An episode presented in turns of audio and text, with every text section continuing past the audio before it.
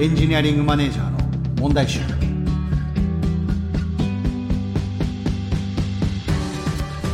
株式会社株クスタイルの後藤秀則です。この番組ではエンジニアリングチームで起きている問題について技術、組織、ビジネスといった複数の観点で深掘りし問題の正体へアプローチしていきます。今回のテーマはマネージャーはどれだけ事業と向き合うのか問題です。えー、まあ、マネージャー、特にエンジニアリングマネージャーだとしても、えー、やっぱり会社で行っている事業について、まあ、一定理解し、まあ、それがどうなっているのか、あそういった理解をもとに、こう、エンジニアリングチームを、こう、目標設定だとか、あ何をやるのかやらないのかっていうのを決めていくっていうことは必要だと思っております。なので、やっぱり事業ときちんと向き合っていかなければいけないなと思っております。で、本日のゲストには、株式会社全期限プロダクトマネージャーの佐藤弘樹さんにお越しいただきます。えーまあ、佐藤さん、プロダクトマネージャーなんですけれども、えー、もちろんエンジニアの経験、エンジニアリングマネージャーのご経験というところもお持ちで、えーまあ、今のお仕事でも、まあ、プロダクトマネージャーと名乗ってはおりますが、あエンジニアリングマネージャーというか、まあ、汎用的なマネージャーとしてこう動かれているような側面もありますので、まあ、そういったこう肩書きにとらわれない働き方というところでもいろいろお話を伺いたいなと思っています。それからもう一つあの私的に気になるのが、まあ、今佐藤さんさんが担当されているのがこうワンオンワンをこう改善するようなプロダクトを作っていらっしゃるというところで、えフラクタル的にもなるんですけれども、そのプロダクトがどのように効くのかといった視点で、あの皆さんへのヒントにもなるのかなとも思っております。本日のゲストをご紹介します。株式会社全期限プロダクトマネージャーの佐藤弘樹さんです。え一言自己紹介をお願いできますか？ありがとうございます。えー、株式会社、えー、全期限から来ましたプロダクトマネージャーの佐藤弘樹と申します。本日はですね、あの EM 座談会というところで、あの、後藤さんとあの知り合ってですね、こういう場をいただけて本当にありがとうございます。いろいろお話できればなと思ってます。よろしくお願いします。はい、よろしくお願いします。で、あの、まあ、佐藤さんからいろいろ聞いていきたいと思っておりますが、まず最初にですね、あの、佐藤さんの会社、全期限さんですとか、あと、まあ、プロダクトのこととか、ちょっとそういった概要から聞いていきたいなと思っております。はい。なんか全期限さんの MV とか、あと今、あの、担当されてるリービーとか、あの、軽くここお願いできますでしょうか？はい。まずですね、全期限に関してなんですけども、まずビジョンとしては、テクノロジーを通じて人と企業が全期限できる社会の創出に貢献するという、まあ、ビジョンを持ってですね、今事業の方を推進しておりますと。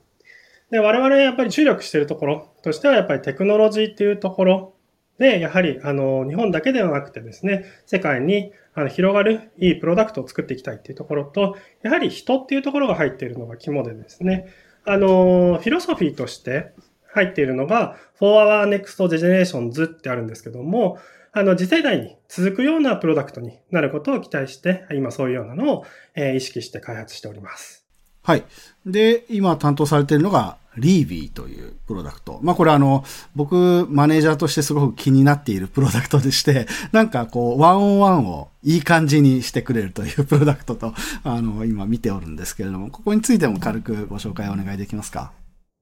ありがとうございます。 revii に関してはですね、あの、 Zoom だとか Meet だとかと同じようにライブで one on one をしてですね、そこであの取得された動画データをもとに AI の解析をかけていくっていうものになってますと。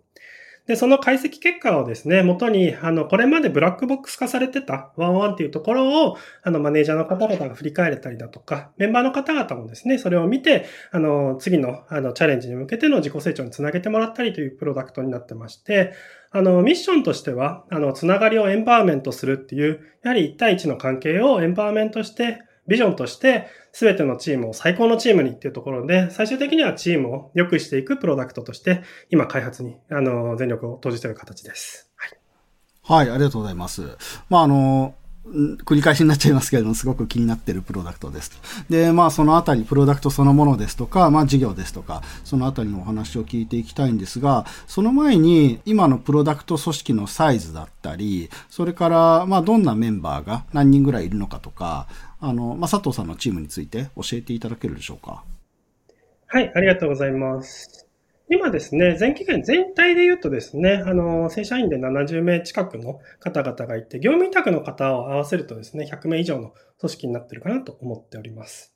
で、私のチームですと、今はあの10名前後であの開発の方を進めておりまして、まあ、大きくはあの開発チームとビジネスチームみたいな感じで分かれているところで、まあ、僕が見てるところが、あの、主に、あの、開発組織っていうところで、まあ、え、っ、ー、と、バックエンド、フロントエンドのエンジニアだとか、あとは UX デザイナーの方だとかがいらっしゃる、えー、チームになっていますと。で、事業責任者と一緒に PDM としてやってましてですね、あの、事業責任者側が、あの、CS だとか、あの、セールスだとか、マーケだとかっていうところをいろいろ見て、推進の方をしているっていう感じになってます。はい。はい、ありがとうございます。えっと、まあ、佐藤さん、あの、プロダクトマネージャーとして今動かれてると思うんですけれども、まあ、あの、チームのエンジニアリングマネージャー、もいらっしゃるんではないかなと思っているので、そこのこう役割分担みたいなところもちょっと教えていただけますか？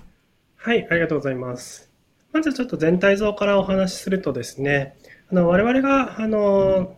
えー、作ってるプロダクトとしては、一つは採用サービスの先ほど言った春高っていうものと、あとはですね、ワンワンサービスの、えっ、と、リービー、僕が関わっているところと、あとは新規で開発している、あの、インキュベーションというところ、大きく3つの事業があると思っていただければと思ってますと。で、これまでなんですけども、そこのあの3つの事業部に横断する形で、あの、エンジニア組織っていうものがあったんですけども、あの、直近はですね、まあ、春高もリービーもそうなんですけども、やはりそれぞれの事業スピードっていうところも変わってきているので、まあ、それぞれの事業部に、あの、開発組織を持つっていう形になっておりますと。なので、あの、これまで、あの、横断で見ていた方に関しては、春高の方に、あの、寄っていただいて、僕の方はですね、その、エンジニアメンバー含めて、あの、開発チーム、プロダクトチームっていう形で、マネジメントも含めて、あの、やっておりますという形です。はい。なるほど。ありがとうございます。まあ、あの、佐藤さんエンジニアのご経験も、それから EM のご経験も終わりなので、まあ、そのあたり特にこう PDM だからというふうに、あの、なんかこう、役割を縛らずに、まあ、普通にこう、チームと、あの、接しているという感じですよね。はい、はい、ありがとうございます。はい、では、えー、っと、ここからは、まあ少しあの、個別のお話に踏み込んでいきたくって、あの、このポッドキャストでは事業観点、それからエンジニアリング観点、あと組織観点というふうに、あの、観点を分けていろいろお話を聞こうとしておりまして、まず、その事業のところに僕がすごく興味を持っているので、まずあの事業のところ、特にあの今佐藤さんが担当されているリービーというプロダクト、それから事業について、まあ、ここをあの深掘って伺いたいなと思っております。まずこのリービーというプロダクト、まあ、誕生までの流れみたいなところがあるのかなと思っておりますので、そちらをなんか教えていただけますか？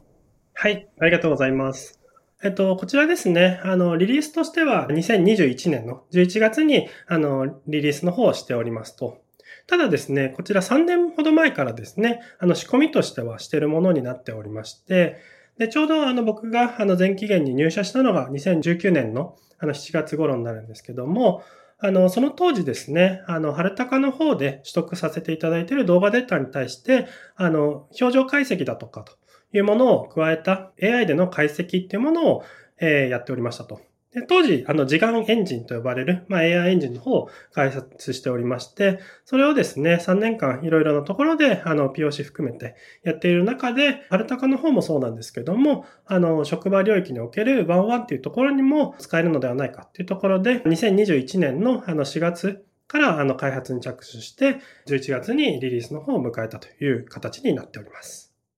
なるほど。だからもともとなんかその AI エンジンのこう技術みたいなものが、まあ最初のプロダクトの方でこう作られてきていて、まあその技術自体をこう応用して、まあこれまでとは違うプロダクトサービスをまあ作ろうという形で、まああの、こう会社のコア技術みたいなところとシナジーがある形でビジネスを展開していこうというところで、なんかすごくあの王道なやり方だなというところで参考になるなと思っております。で、そうですね。この、えっと、リービーのチームに、まあ、佐藤さん、まあ、かなりその前期限自体には昔から、あの、そうですね、2018年からいらっしゃるっていうことなんですけれども、このリービーのチームに入った時の、なんかこのチームの状況だったり、事業の状況だったりっていうのはどんな感じだったんですか？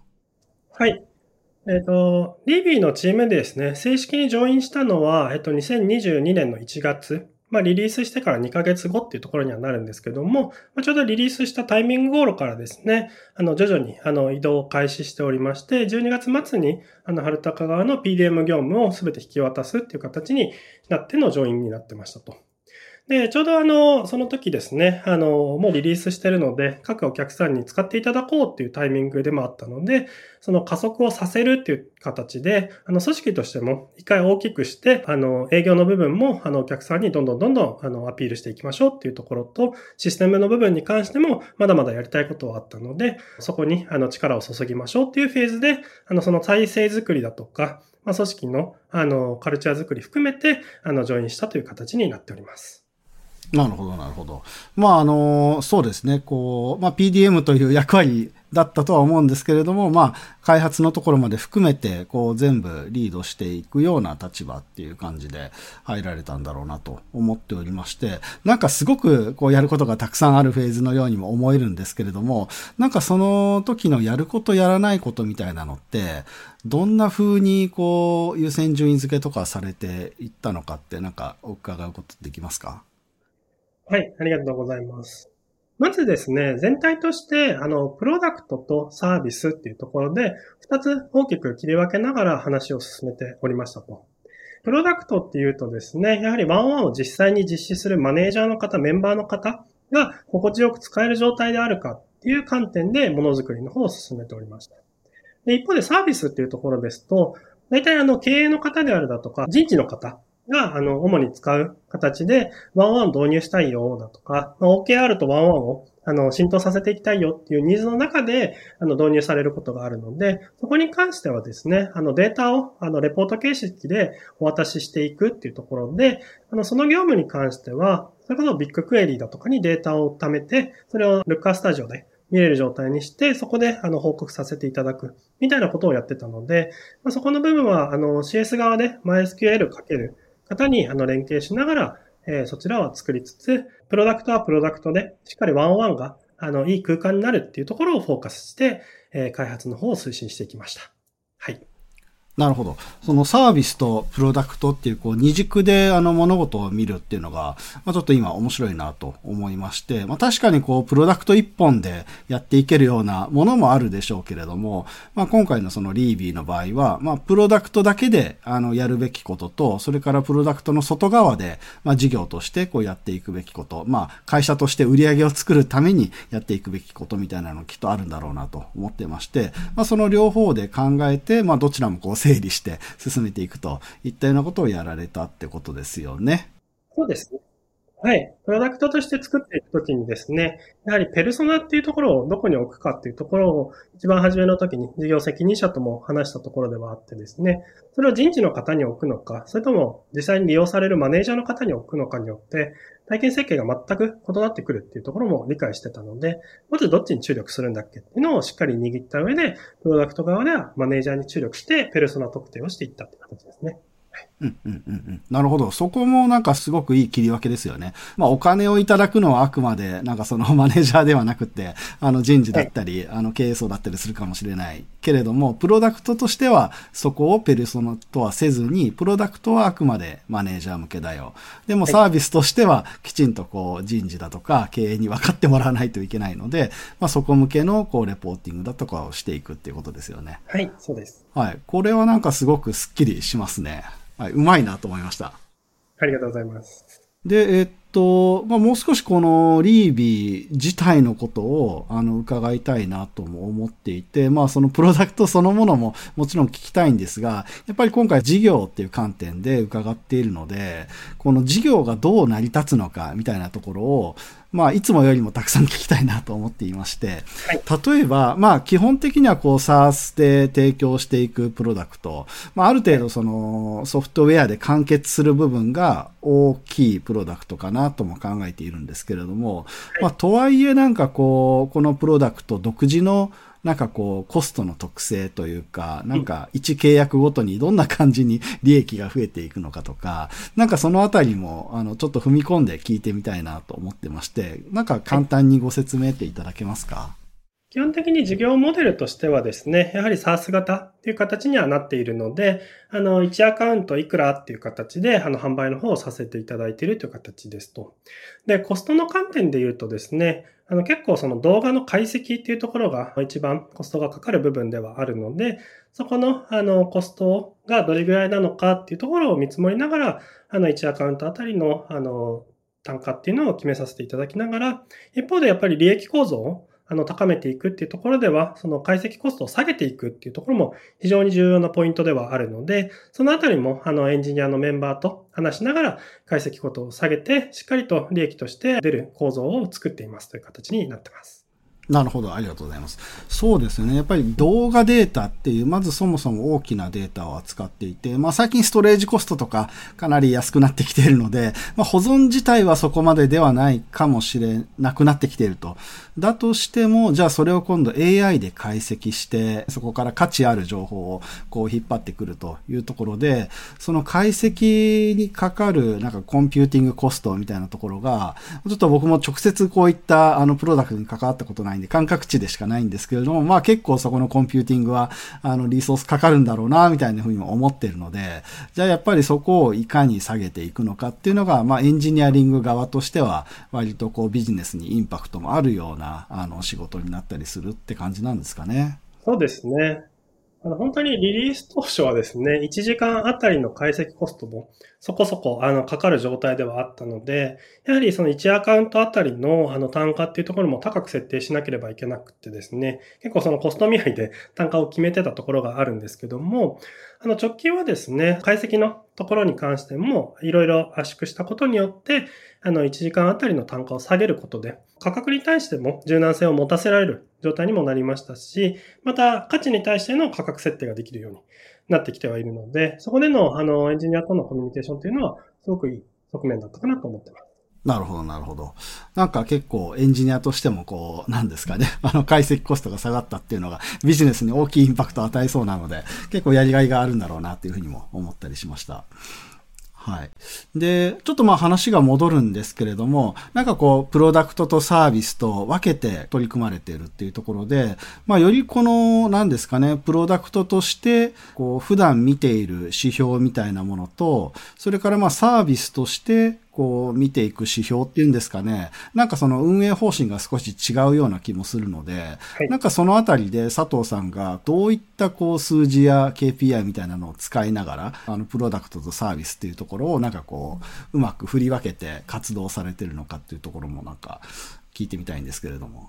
そうですね。まずそのワンワンっていう、あの、場面においてですね、あの、よくその、まあ、DX 化っていう話は、あの、各所でされてると思うんですけども、まずオンライン化っていうところから入らなければいけないっていうのが一つ、あの、サービスとしての肝かなと思ってますと。で、基本的にはそのオンライン化が行われてデータが集まってきてデジタル化がされて、さらにそのデジタルを課題に解決に向けて DX 化が進んでいくっていうプロセスの中でですね、やはりその僕らが一番初めにやってたのは、いきなり DX しましょうっていう形でですね、まあ、あの、簡単に言うと、あの、傾聴指標であるだとか、あの、承認指標であるだとか、マネージャーに必要な指標っていうところを、あの、提示してですね、これで振り返りしましょうって言ったんですけども、やはりそれを解釈するのが難しかったりするので、まずはしっかりワンワンが定着するっていうところにフォーカスしながら、え、サービスの展開をしていきました形ですと。で、その中で、あの、従来ですね、あの、人事の方って、あの、研修であるだとか、あとはサーベイであるだとかっていう、あの、手段しかなかなか取りづらいところに対してですね、まあ、ワンオワンだとかマネージャーの研修をした後にですね、それがうまく機能しているのかっていうところで、あの、我々のリービーのサポートを入れていただいて、しっかり定着しているようだとか、まあ、どれぐらいの周期でワンワンしてるんだっけだとか、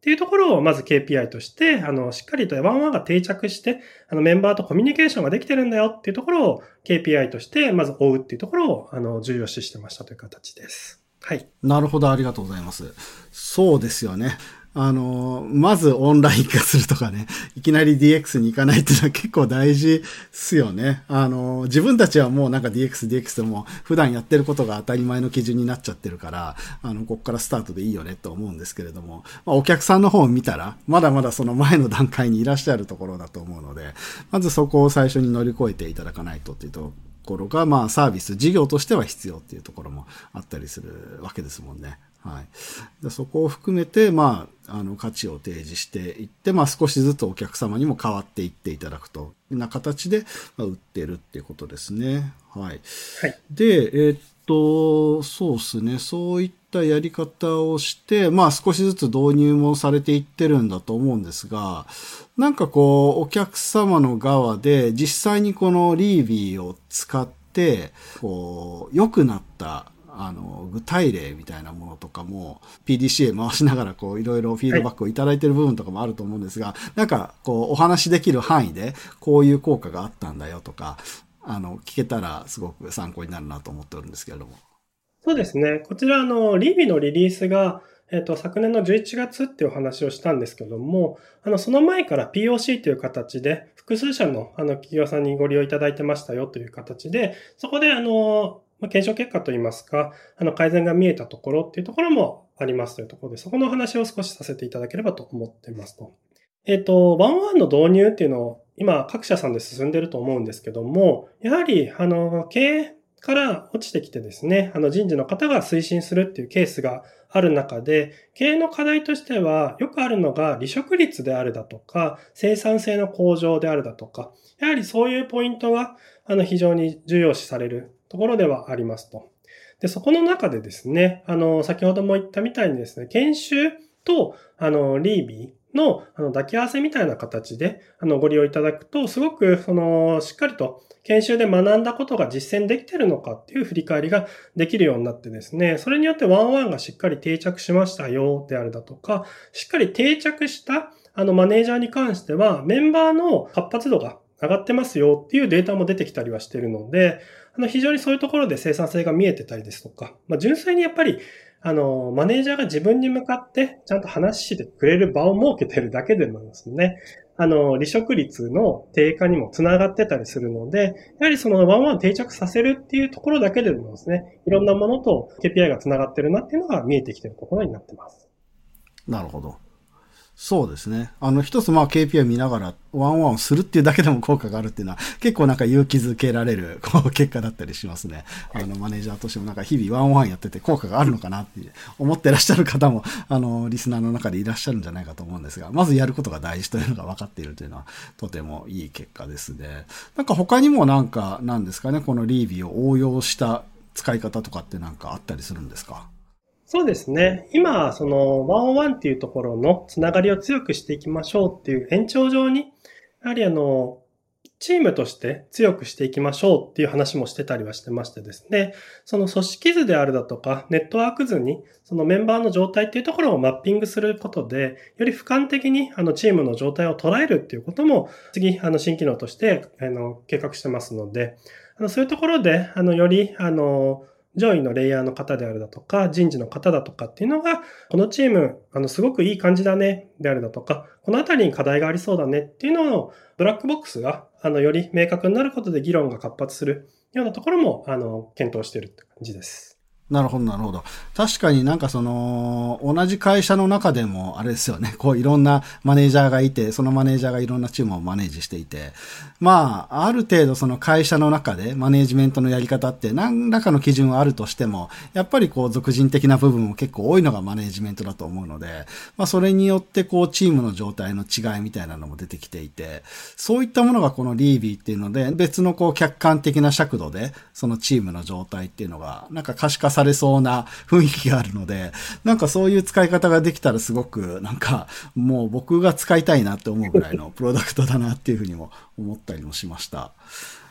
はい、いいっすね、これは。うん。あありがとうございます。そうですね。そういう意味だとですね、今言ったみたいにブラックボックスな、あの、ワンワンがですね、あの、同一の AI のモデルで解析されているっていうところは、すごくお客さんにも反響があってですね、まあ、これまであなたのワンワン、どういうやってんの？どういう風にやってんの？みたいな話ってあんまりできなかったと思うんですよね。結構内容的にはプライシーに関わるところも多かったりする中で、今我々が出してる、先ほど言った傾聴指標、承認指標みたいなところで、自分がちょっと傾聴指標上がらないんだけど、高い人に聞いてみて、あなたどうやってる？っていうことを聞けるようになった。り、なんかうまく承認できないんだけど、どういう言葉使って承認してる？みたいなことを議論できるみたいな、マネージャー同士の会話の量も増えてくるので、その辺のあのマネージャーコミュニティみたいなところも、あの、作ってですね、しっかりデータをもとに、あの、対話ができる空間っていうのも設定してたりしてます。うんうんうんうん。なるほどなるほど。なんかもう今のお話だけでも、なんかそのマネージャーの、まあなんかある一つのこう、コミュニケーションスキルというか、いうところのこう、伸ばすためのフレームワークみたいな形にも思えていて、なんかそれがなんていうのかな、こう、得てしてマネージャーの仕事って、なんか本当に個別具体の、こう、人の問題みたいなところに終始しがちな場面もあったりすると思うんですけれども、そういうことではなくて、もうちょっとなんか、共通項として存在するような、こう、スキルというか、あの、そもそも傾聴の仕方だったりだとか、いうところにフォーカスして、それを改善することで、えー、個別具体の問題もなんか解決するかもしれないっていうような見方もできるのかなと思うので、なんかすごくいいですよね。はい。ありがとうございます。はい。で、あの、まあ、リービーのこといろいろ伺えて、あの、本当に僕は興味が尽きないんですけれども、まあ、一旦あの話を戻して、まあ、こういった事業を今されてるというところで、まあ、その後、なんかこう、チームの状態とかも、なんかどんどんスケールしていくのかとかってなんか、今今どんな感じなのかっていうのはあるんですかね？そうですね。少し足元、まだまだ展開するのは難しいなっていうのは、あの、新規事業を立ち上げるっていう上で、やはり難しさはあるなっていうところを痛感しているところになってますと。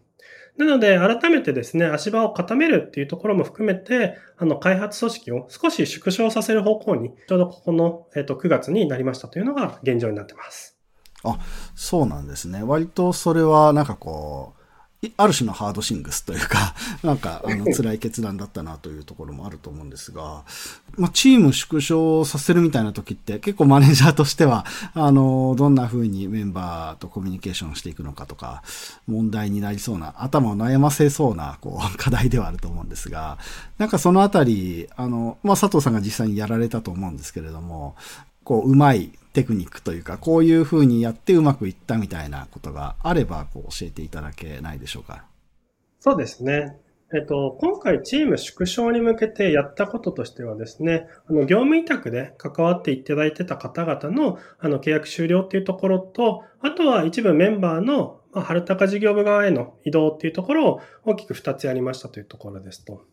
で、やはりそこの部分はメンバーに対して特に非があるわけではなくてですね、やはり事業推進というところで少し難しさがあるっていうところに対して正しくあのお伝えしていくことが重要ではあってですね、そこに関しての責任はやはりあの僕であるだとか事業責任者にあって、やはりそこの拡大をこの半年ぐらいでしきれなかったっていうところが問題にはなってくるので、そこをまず誠実にお伝えしていくっていうのが一つ重要かなっていうのと、やはり早め早めにですね、コミュニケーションを取っていくっていうところにはなってきますので、やはり、あの、業務委託の方とか、契約終了するとですね、次のお仕事に就かなければいけなかったりもするので、そこをやっぱり急がせてしまうと、やはり不安にもなってしまうので、あの、決まったタイミングで2ヶ月前ぐらいにお伝えした上で、ゆっくりと、あの、職場を考えていただける期間も準備してですね、まあ、そこのところは早めにあのコミュニケーションするっていうのと、誠実にあの今の状況をお伝えするっていうところを徹底したという形にはなっております。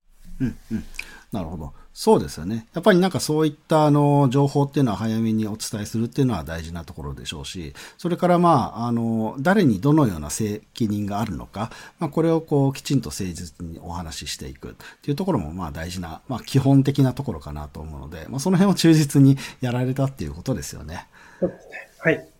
はい、ありがとうございます。はい。まあでもそういうふうにしながらも、まあ今後に備えて今足場を固めてらっしゃるという感じなんですね。はい、はい。まあ非常に今後が楽しみなプロダクトの一つだと思っておりますので、あの、そうですね。またなんか別のタイミングとかでこれがあのどういうふうに成長していったのかっていうところもあの楽しみにしておりますという感じです。はいじゃあ、あの、一旦事業について、あの、伺うのは、あの、このあたりで、えー、区切らせていただこうかなと思っております。あの、佐藤さんいろいろ教えていただいてありがとうございました。また次回、もう少し違う観点、組織の観点だとか、あの、チームとどういうふうに接しているのかというところを伺いたいなと思っております。はい。佐藤さんありがとうございました。えー、次回は、あの、佐藤さんの会社での組織の問題についてお話ししていきます。